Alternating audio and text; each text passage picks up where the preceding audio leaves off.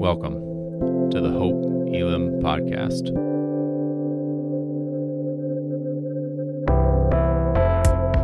We are a diverse church in the heart of Des Moines, seeking to bring God's kingdom as we live more like Jesus. We hope that what you're about to hear points you to Jesus Christ. Know that we're praying for you and look forward to connecting with you soon.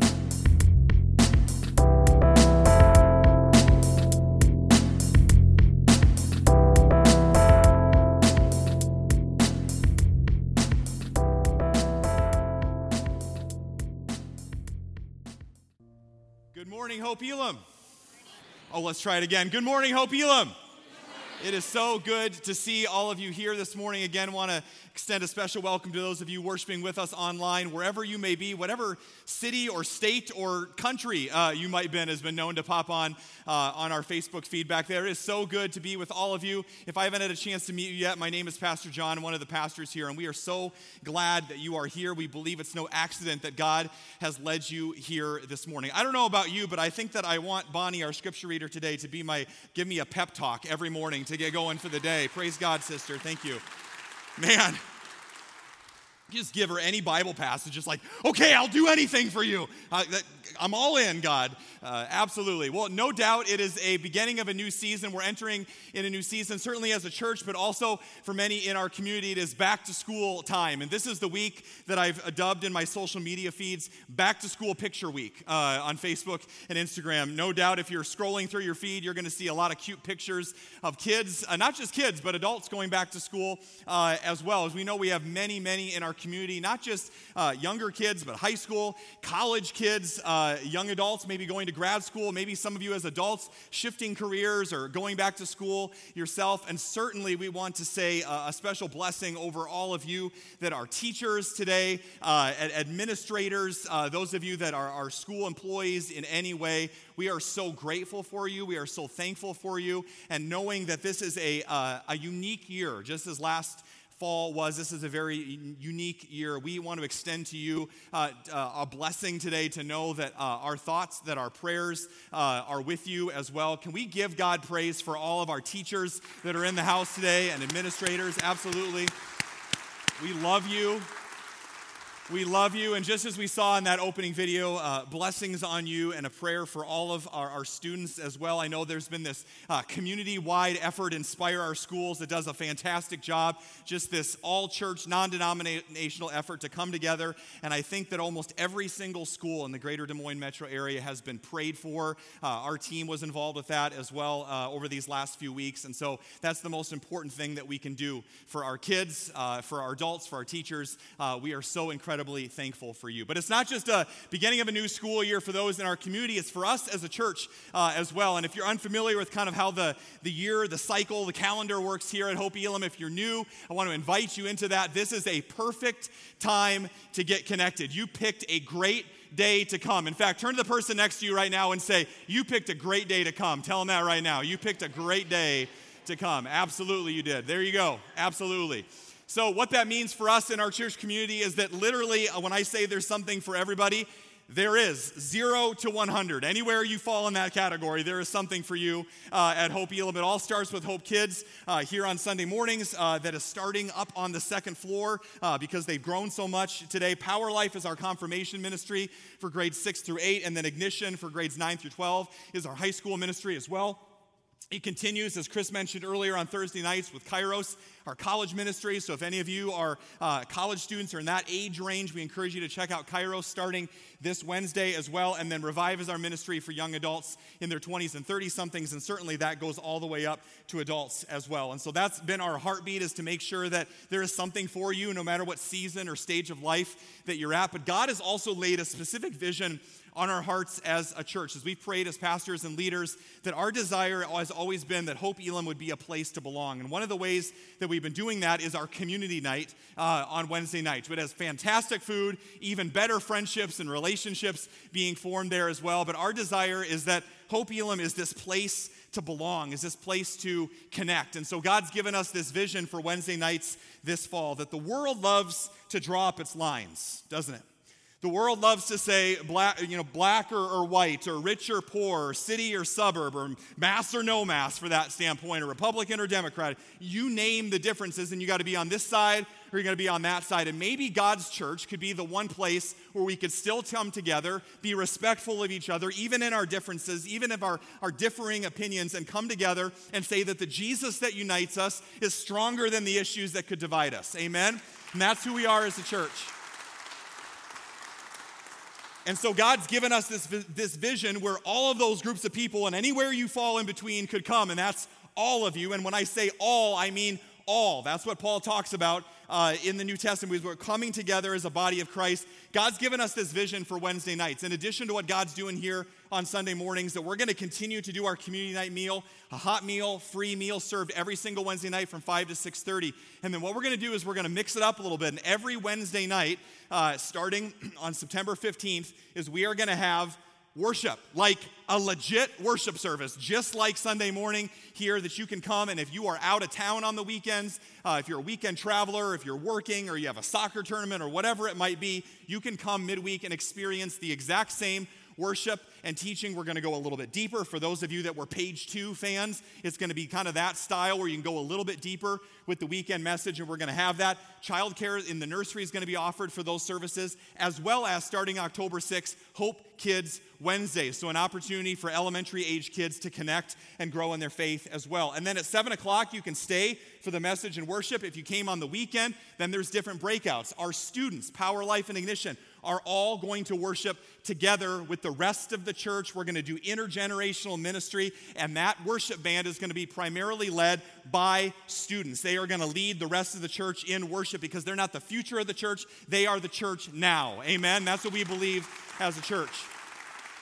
So that's what's going to be happening on Wednesday night. Student ministry will break off for their programming at 7. We're going to offer a brand new class talking about racial unity and bringing groups of people together across racial lines. That's going to happen at 7 o'clock as well. This is in addition to a whole bunch of classes and small groups that are going to be kicking off in the next couple weeks. So this is a great time to get connected as well, and we don't want you to miss that. There's a lot of excitement around uh, Hope Elam these days. And if you do have students that are in that Power Life Ignition age range of grades 6 through 12, registration is open now as of a couple days ago. So go ahead and get your students signed up for that. There's a lot of excitement around Hope Elam. There's a lot of excitement around our house uh, these last couple weeks. Our kids, I don't know if your kids did this when they were young, if you have young kids now, super excited about finding out who their homeroom teacher was. Does anybody remember those days?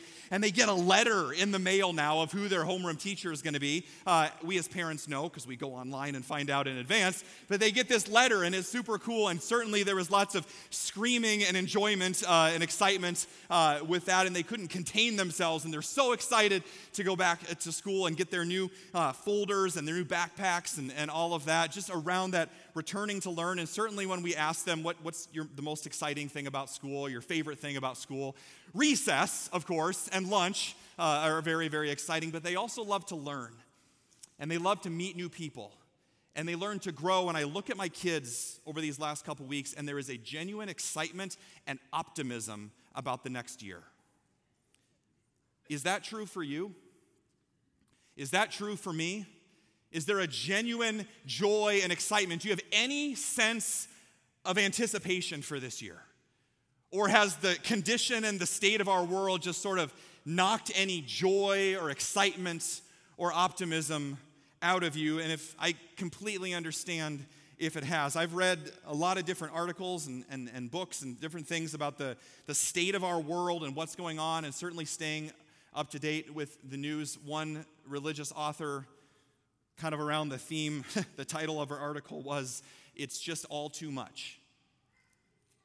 It's just all too much. Another author wrote, I just can't take it anymore. I, I, talked with several of you this week, and the general sentiment around the state of our world is we're just all growing so weary. And maybe you felt that, not just over the last couple years, but really in just the last couple weeks the resurgence of the Delta variant with COVID. I just was taking my mask off and now I'm putting it back on. Tragedy, the earthquake, that De- Haiti was already devastated, and tragedy. One after another. And then, of course, what's going on in Afghanistan, you can't ignore it. And I want you to hear me loud and clear. When we talk about these things as a church, Yes, there are absolutely political ramifications to anything that we talk about. We are talking about human beings. We are talking about children that don't have a home. We are talking about women that are being raped and mistreated. We are, we are talking about human beings. And when we're talking about human beings, that is deep in the heart of God. It is not a political statement, it is a statement of the gospel that we care about people. Amen? That's why our heart breaks. That's why we care. And certainly, we want you to get involved socially. We want you to get involved politically. But the reason we talk about that as a church, that if our hearts don't break for the things that God heart that God's heart breaks for, we got to check our hearts. That's what it means to be the church. Be a follower of Jesus first, and then be a political follower second. Okay? View your view your politics. View your politics through the lens of your faith, not the other way around.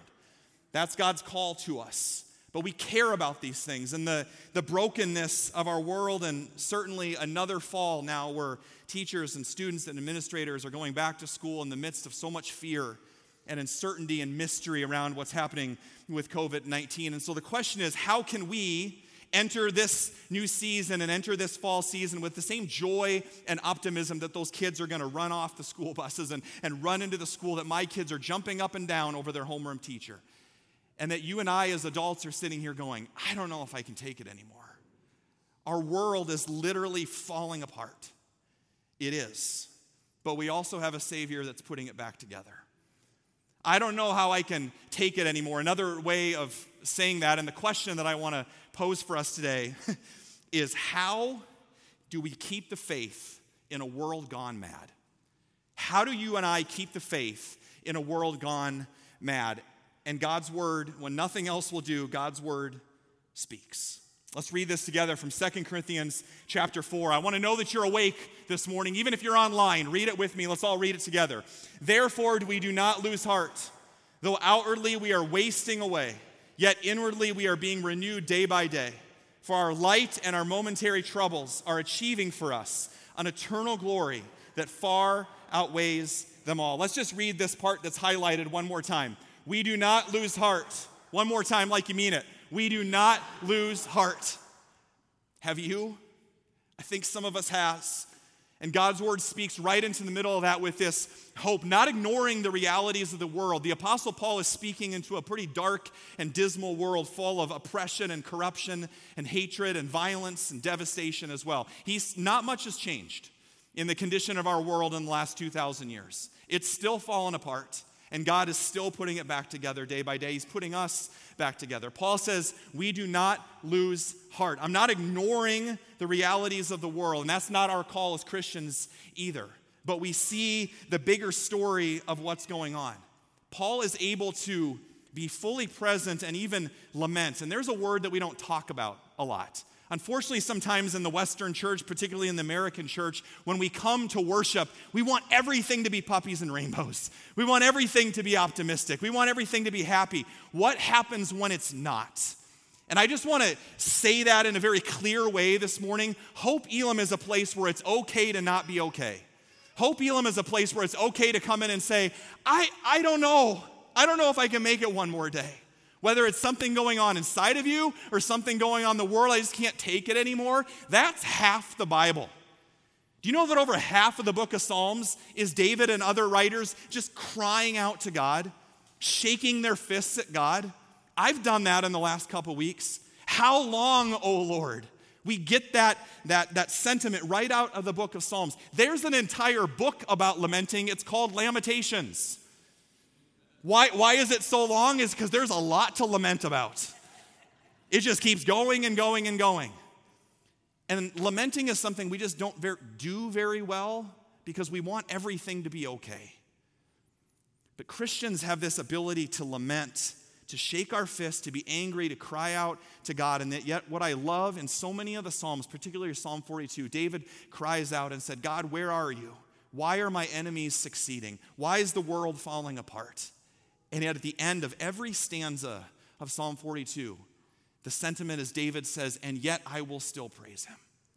And yet God is still my rock. And yet God is still my fortress. As we talked about last week, as Christians, we have this ability to live in the land in between.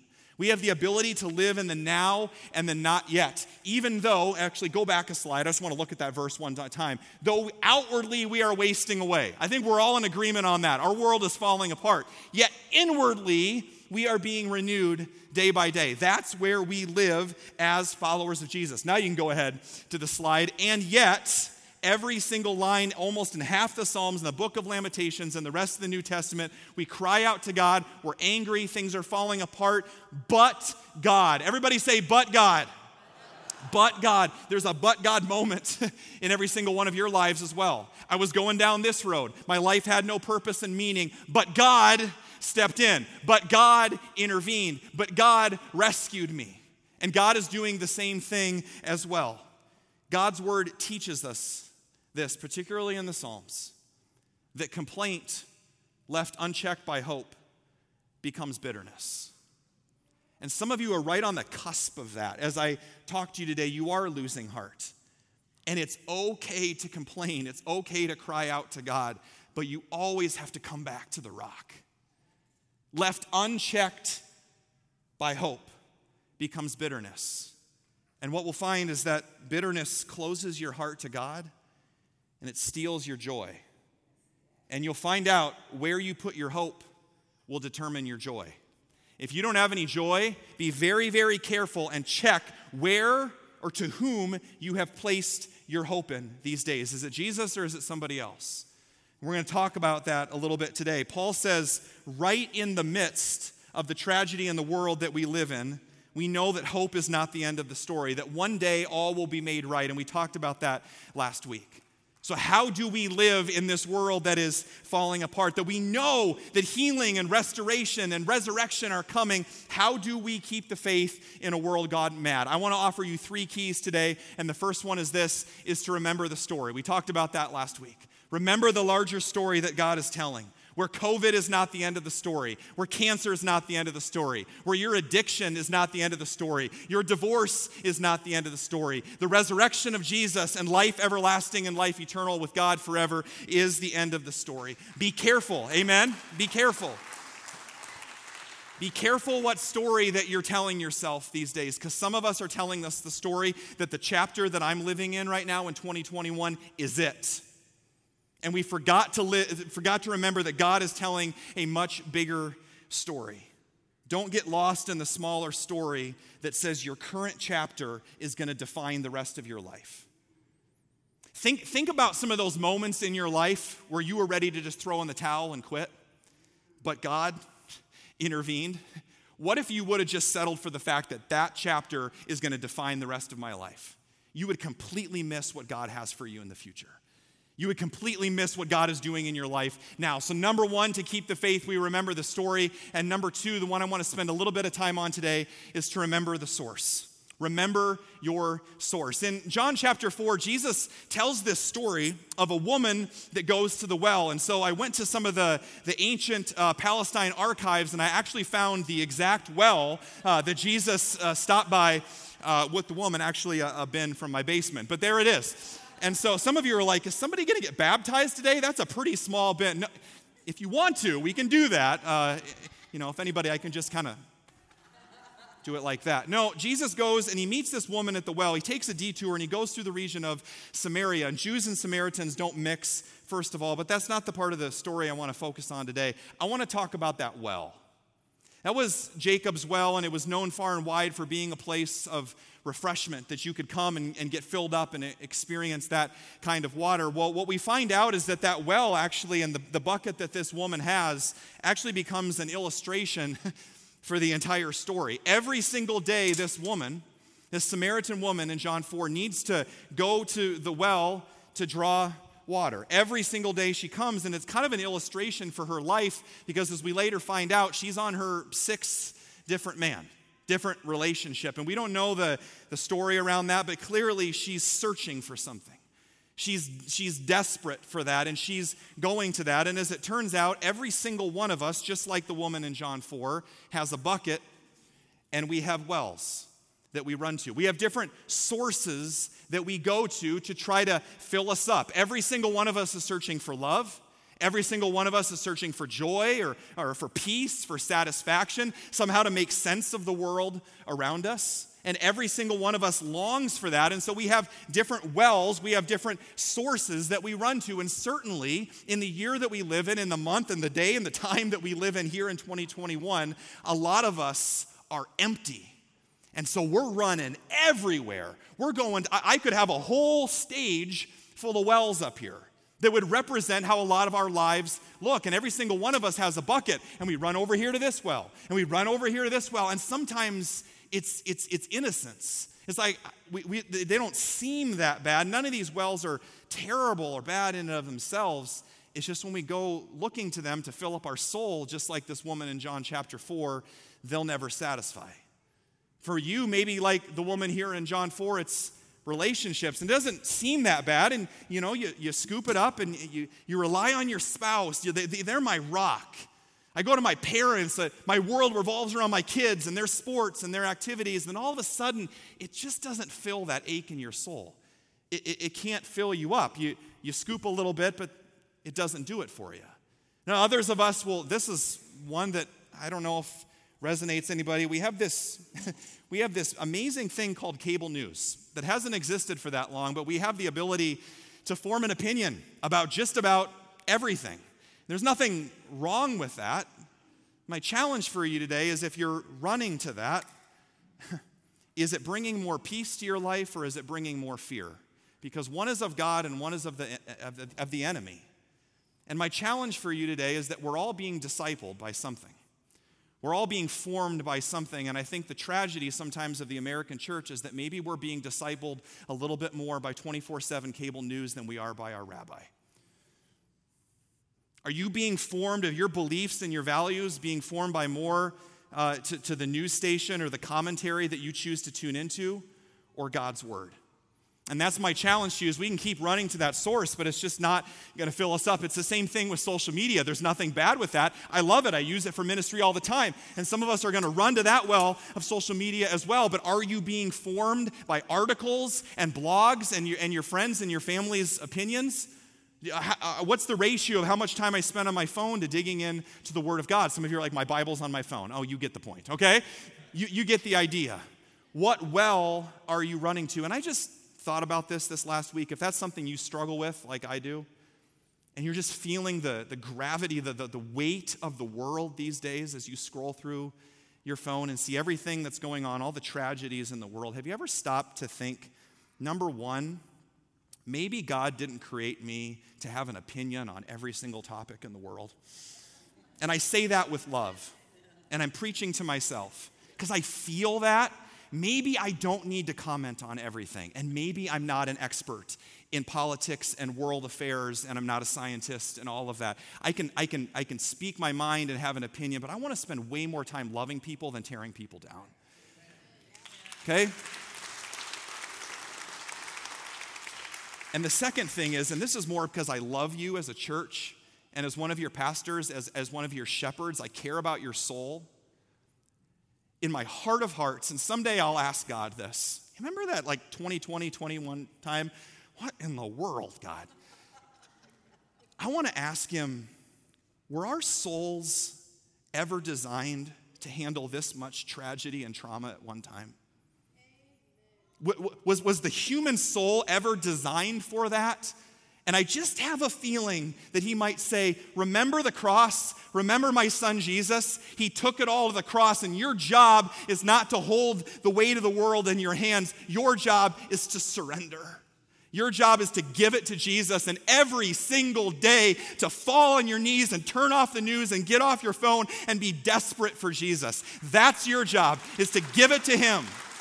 Is to give it to Him.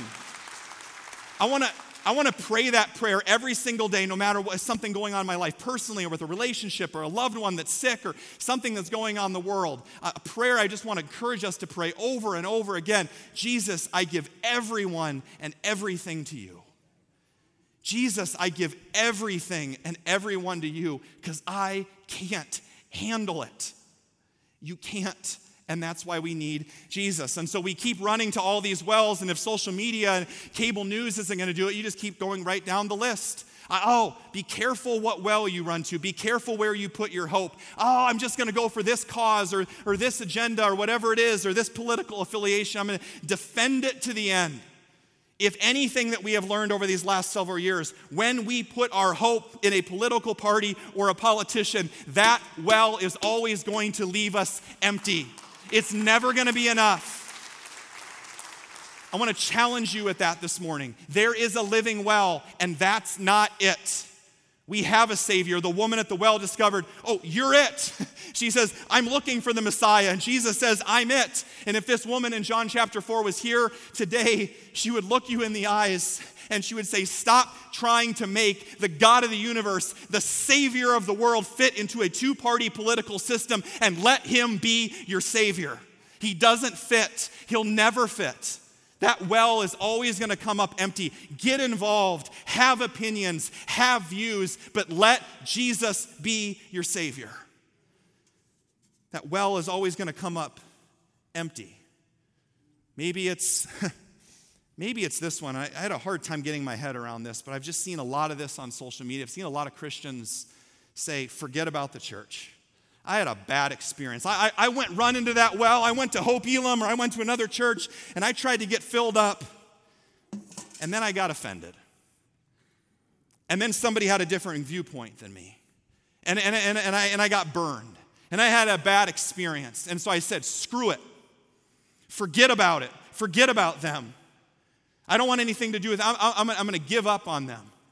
I, I, see what people do in the name of Christianity. I see what people do in the name of being an evangelical, which, by the way, is not a dirty word. And I wish we could just grab it back from the claws of our culture and say it means people that believe that Jesus is the greatest news in the history of the world.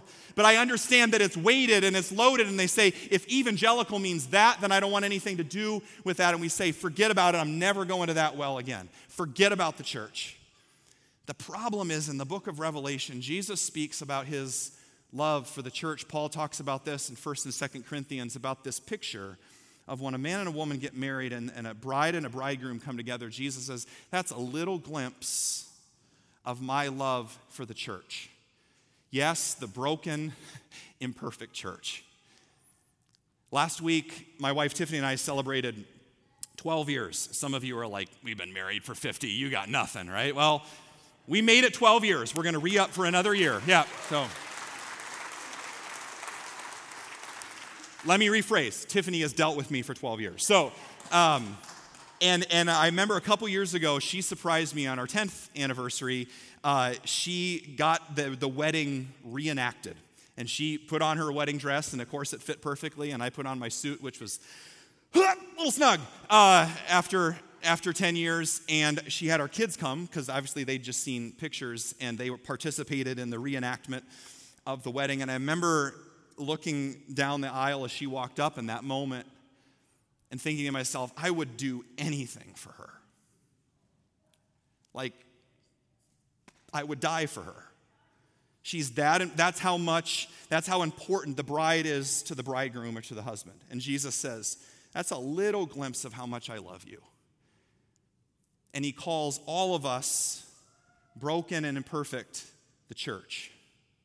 Is, is my bride perfect? I think she, she's listening to this, so yes.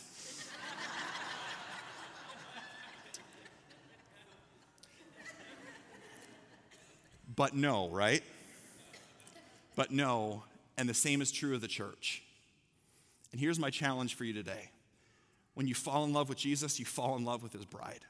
You learn to love the things that he loves. And the closer you get to Jesus, the more you're drawn to the church because that's what he, well, Jesus thought the church was worth dying for. While we were still sinners, why we were that bride that met him at the altar and then ran away and said, Forget you, Jesus. As broken and imperfect of a bride as the church is, Jesus didn't give up on us, so don't give up on the church. Don't give up on the church. Don't Don't run to the well that's, that's a label that says, I don't want anything to do with Christians. I don't want anything to do with evangelicals and say, well, that's it. That well will never satisfy. The well that is going to satisfy is Jesus Christ. And yet others of you say, no, no, no, no, it, it, it's not that. Back, back to the woman, it's, it's let's just be optimistic and let's have positive thoughts. I hear it all the time on social media, sending positive vibes your way. I still don't know what that means. I don't feel the vibes. But in the world that we live in, we need a lot more than optimism and positive thinking and positive vibes. We need the power of gospel thinking. We need Jesus. Amen? And that's what happens at the end of this story. We run to all these different wells, and finally, at the end of the day, Jesus just comes out and declares it to this woman. John chapter 4, verses 13 and 14. Go ahead and go to the next slide. Let's read this together, nice and loud down at the bottom. Jesus says this Everyone who drinks this water will be thirsty again. But whoever drinks the water I give them will never thirst. Jesus says, Are you looking to get filled up? I'm it. I was listening uh, and, and, reading uh, from an author this past week, pretty well known pastor and theologian, and the, the, the interviewer asked him, What is the one thing that you believe Christians need to sort of keep the faith in this next year? And he said this Christians need to develop a reservoir of resilience. You know what resilience is it's the ability to, to get knocked down and get back up. That's the story of our last two years, right? The ability to get knocked down and come back up. Christians are called to have a reservoir of resilience that would enable us to get knocked down, but to not lose heart, to not give up, to not give up on our faith, to not give up on the church. What's the nature of a reservoir? It's something, we know that. The very nature of it is that it stays filled up and that it gives from an overflow. How do you become that kind of person? John chapter 4. You go to the living water, you bring your bucket, and you stop running around to all those different wells. They're all good things in and of themselves, but you don't go to those wells looking for them to satisfy. You go to the well of Jesus Christ, the living water, so that you'll never be thirsty again. You develop this reservoir of resilience. Some of you are like, I just come when I, when I have time or, or when it's convenient for my schedule, you're going to be empty. And some of you are like, I'm there and that's why I'm here. Praise God that you're here. The most mature people in their faith say, not been there, done that, bought the t shirt when it comes to weekly worship or a small group or a Bible study. They say, I am desperate for Jesus. And the longer I follow Jesus, the more I realize I need work, weekly worship. The longer I follow Jesus, I'm desperate for my small group because I can't do this alone. The worst possible thing that you could do when the world is falling apart or when, you when your world, your life is falling apart, what I see happen all the time oh, I can't let people know what's really going on, so I'm just gonna isolate. Oh, my marriage is struggling. I don't want anybody at church to find out. Oh, I'm really struggling with drinking again. I don't want anybody to find out. Those of you that have been in support groups, you know, right? That's the worst possible thing you could do is isolate. All of us are broken. All of us have hurts, habits, and hangups, as our friends in Celebrate Recovery like to say. And I've said it once and I'll say it again. Every single one of us is in recovery from something.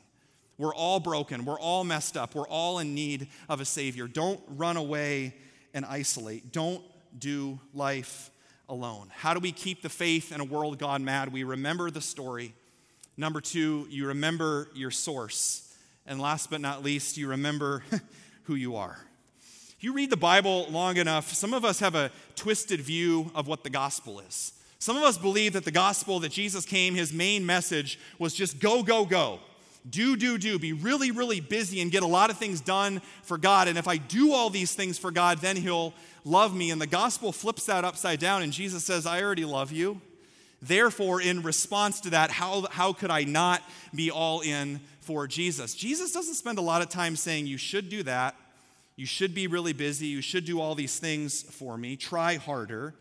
Instead, for Jesus, our identity fuels our activity. Jesus spent a lot of time in the Gospels reminding us who we are. It starts right away in his very first sermon, Matthew chapter 5. This is our scripture reading for last week. Jesus says this. I'll read the first part of the verse and then we'll read it later together. He says, You are the light of the world. Not think about it, not try to be the light of the world. He says, You are the light of the world. A town built on a hill cannot be hidden. Neither do people light a lamp and put it under a bowl. Instead, they put it on its stand, and it gives light to everyone in the house. And then let's read verse 16 nice and loud together. In the same way, let your light shine before others, that they may see your good deeds and glorify your Father in heaven. So our world's broken, our world's dark, and our world's falling apart. Where are Christians in a world full, of pain and divisiveness and hatred and darkness? right in the middle of it. You do know that Jesus prayed for you in John chapter 17 and me. He said, Don't take them out of the world. I don't want you to quit. Christians aren't on the sideline. We're not quitters. We're not on the sideline living a fear. We're right in the middle of the brokenness and the mess, shining our lights. When everybody else is taking sides and lashing out at each other online, we love our enemies. When nobody shows up because everybody else is too preoccupied with their own priorities and agendas, guess who shows up to serve? Christians. The church. That's what we do. We show up with, as you see in some of these pictures, we show up with hundreds of pounds of school supplies that filled up our lobby that were blessed four local elementary schools here this last week, including Joshua Christian Academy. Praise God for your generosity. Praise God. We, we, we show up at uh, schools that don't have the, the, the, uh, the ability right now to, to put together desks and get the, the, the, the uh, um, school supplies ready and everything in these teachers' rooms. Teachers are overwhelmed. Think about everything that they're dealing with. The least that we could do is go and help them with that. We shine our light. In light of what happened uh, in Haiti, we hook up with one of our mission partners, Many Hands for Haiti, because they are spending at least uh, about $25,000 to send a gift of immediate uh, food and medical supplies over to Haiti. We said, here's $25,000 to fill that right back up. You, as a church, gave that to them this last week to help support the efforts in Haiti. We're having conversations with a lot of our local resettlement and, and, refugee program mission partners to talk about how can we come alongside in the next few months and help with the resettlement of uh, Afghanistan refugees, whatever it might be, because we're there, we shine our lights. That's who we are. And as followers of Jesus, when everybody else has lost hope, we don't pitch them positive vibes or positive thinking or optimism. We point them to Jesus. We point them to Jesus. In your interactions online, are you pointing people to yourself, to a political party, or to the one Savior that can put the world back together? Where are you pointing people? Here's the deal. This just popped into my head the last couple days. Christians are the only ones that can grieve with hope. Everybody else is either I gotta, I gotta, I gotta just wallow in my grief and my sorrow over the condition of our world, or I just have to have, be this blind optimist and say everything's gonna be okay. Christians are the only ones that, because of the resurrection and because of where we live in God's story, can live in the tension in the land in between and, and say, This is so hard.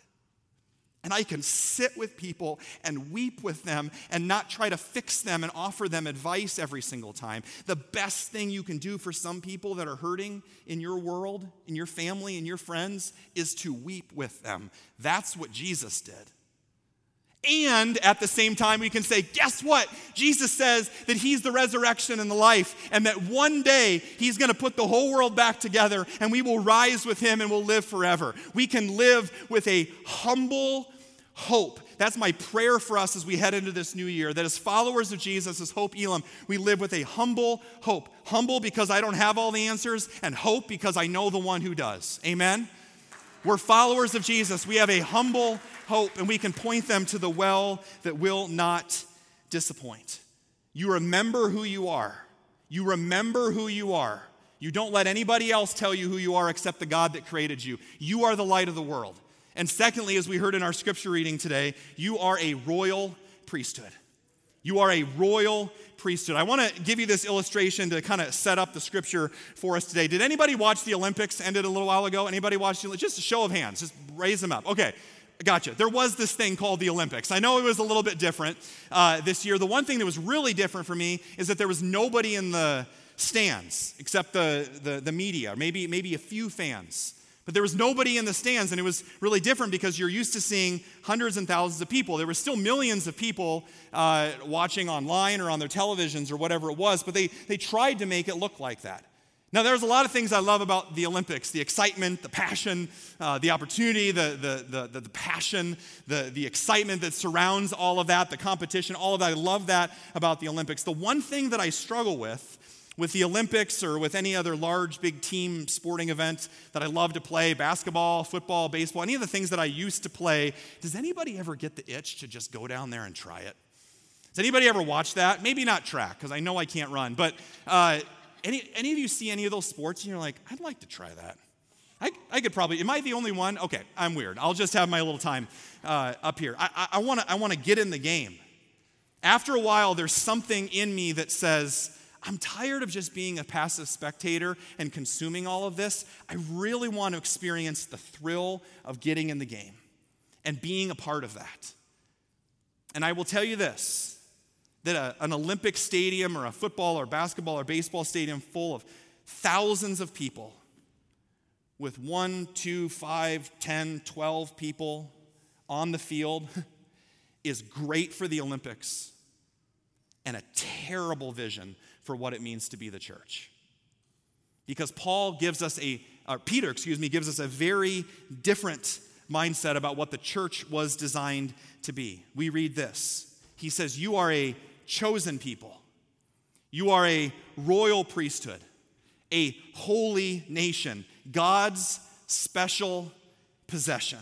Well, wait a minute. Did you hear that? A royal priesthood. Just what do you what do you think of? Just shout it out when you hear the word priest. What do you think of?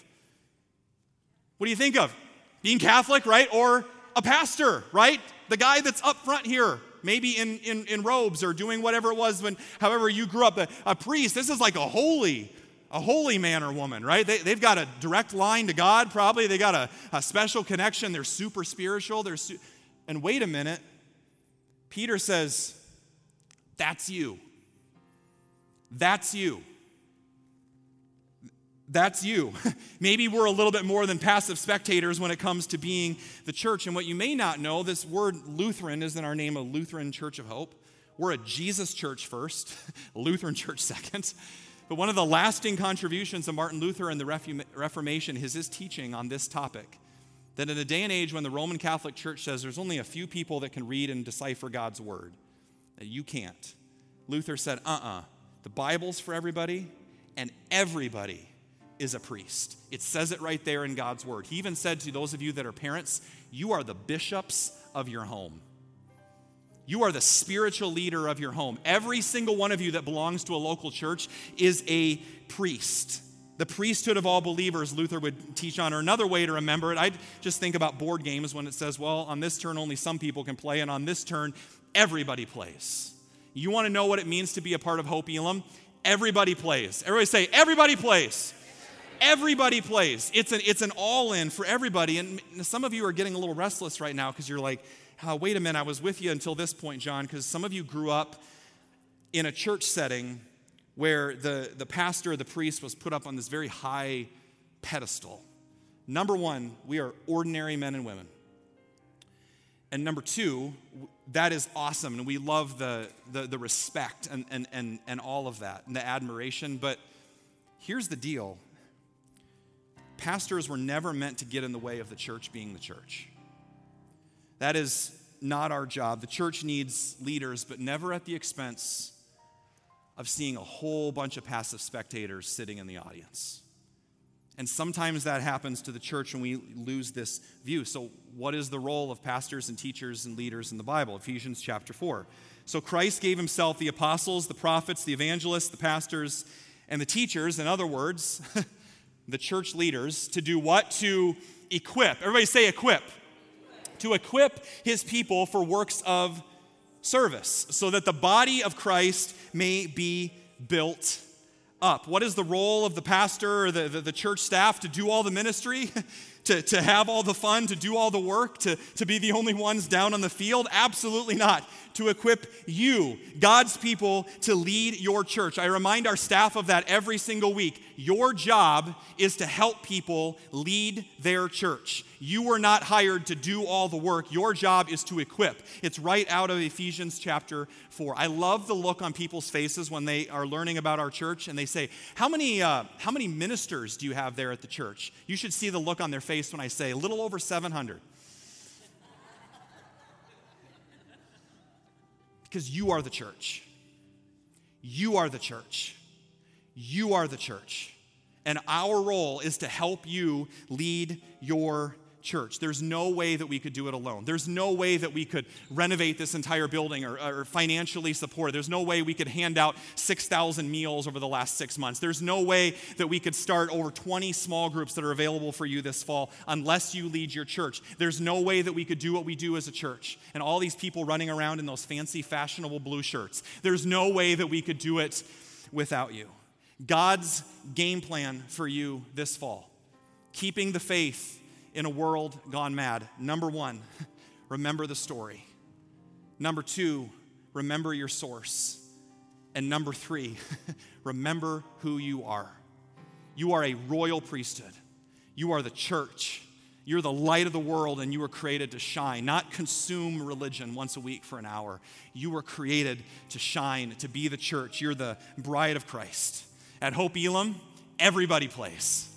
Everybody plays, everybody is in the game, and today you are invited to find your role on the team. To not sit on the sidelines anymore, even if it's your first time here and you're like, whoa, I'm brand new. You are more a part of this than you know. The Hope Elam train is leaving, and you can just hop on and ride along. You are more a part of this than you know. And whether this is your 100th time here or your first time here, you are a part of our family. God loves you. You are his son. You are his daughter. He has a plan and a purpose for your life. And today, you're called to get off the sideline and get into the game. God has called you to use your gifts and your experiences and your passion to grow the kingdom of God, whether it's in big ways or little ways. It all matters in the kingdom. And that's why you are surrounded by dozens of these ministry banners today in here and out in the lobby as well. And so I'm just going to invite anybody that's leading one of those to go to their spot, to their station. Some of you are out in the lobby, upstairs, down here. You can start making your way to those spots. And as you watch these people go to those spots, you might be wondering, well, I don't really recognize those people. Are these all staff? Absolutely not. a few of them are, but most of them are people just like you. People just like you. And there's, you might be wondering, why in the world are we doing a, a ministry fair? Why, why are we doing this? Number one, one of the biggest myths and misconceptions about a larger growing church is that you look around Hope Elam and say, oh, wow, they got all these ministries. I'm sure they got everything covered. Nothing could be further from the truth. We need you. We need your help. It's fall. It's back to school. It's time to get in the game. It's time to activate your faith. That's the number one reason is we need your help. but bigger than that, number 2. I don't want to get in the way of you being the church.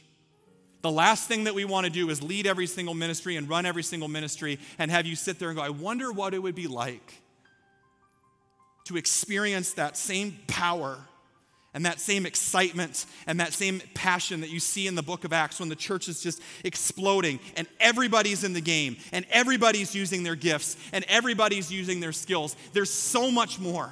There's so much more than just sitting there and taking it in once a week. There's so much more. And whether you're new or you've been coming for a while, you may not know all the amazing things that God is doing. Many of them led by people just like you. And I'm probably going to miss a few as well because there's a whole lot going on. But some of you are like, I've just been kind of waiting to get involved and I'm just sort of looking for a sign from God. I got really good news for you. There's 21 signs right around the church here today. Signs from God that say it's time it's time to be the church. So I'm going to miss a few, but there's lots of ways to get involved. Prayer ministry, praying for people, praying from home, praying from a distance, praying here on site, creative arts ministry as well, small groups, men's, women's, couples, small groups for everybody, women's ministry, groups as we talked about for racial unity and looking for small group leaders. Alpha starts here in a few weeks. Looking for leaders, you can sign up and take the class and learn the basics of Christianity. Our worship ministry that's up here uh, as well Our production ministry, go see them uh, in the back. If you love Jesus and have any uh, set of uh, you can serve uh, for production. They'll train you uh, as well. Student ministry, our junior high and high school ministry. Get your kids involved. Volunteer as well. We need you as well. Children's ministry on Sunday mornings, soon to be on Wednesday nights. Our nursery ministry, if you love the little ones, check that out. ESL, Hope Elam has one of the largest adult ESL programs in the city, and it's right here. And there's dozens of ways to help them as well. Community night on Wednesday night, serving with the meal. Kairos, our college ministry. Revive, our young adult ministry. In the next few months, we're going to rev back up our transportation ministry. Going, if you're a bus driver, you want to go out and use one of our shuttles to go out and pick up people that are calling us right now. I don't have any way to get to church. We need your help if you'd be willing to do that once a month. Our food ministry, if you love to cook, cook and clean and set up facilities and grounds. We have a lawn and garden team that comes and helps why our outside of our church looks so beautiful right now. Our care ministry that can love people and care for people,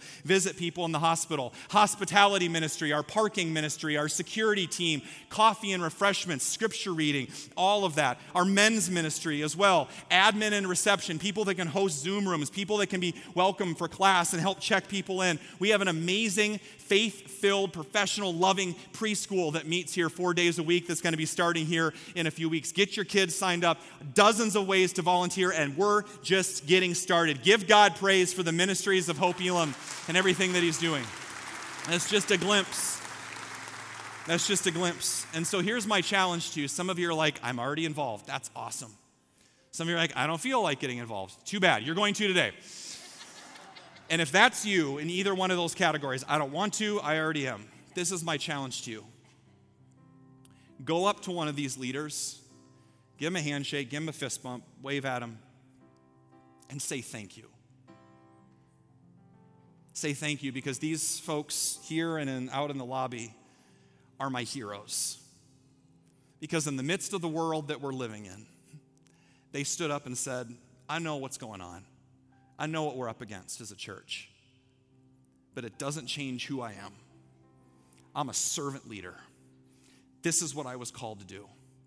I'm a city on a hill. I'm the light of the world. I'm the bride of Christ. I'm the priesthood of all believers. And they go to the well that is the living water of Jesus Christ, and they want to share some of that with you. They want you to stop navel gazing. They want you to stop focusing on yourself and for a second start praying for somebody other than yourself. Start living for somebody other than yourself. Stop coming and consuming and listening to sermons over and over again and start being who you were created to be the church, a family of God that is living for Jesus Christ and shining our lights in the city. And so we're not going to do a closing worship song because they did three, and we've got a church to lead. So, Hope, Hope Elam, now that you've come to worship, it is time to go and be the church. Come on down, go find some friends, go sign up, go and be the church. We'll see you next week. Go talk to them.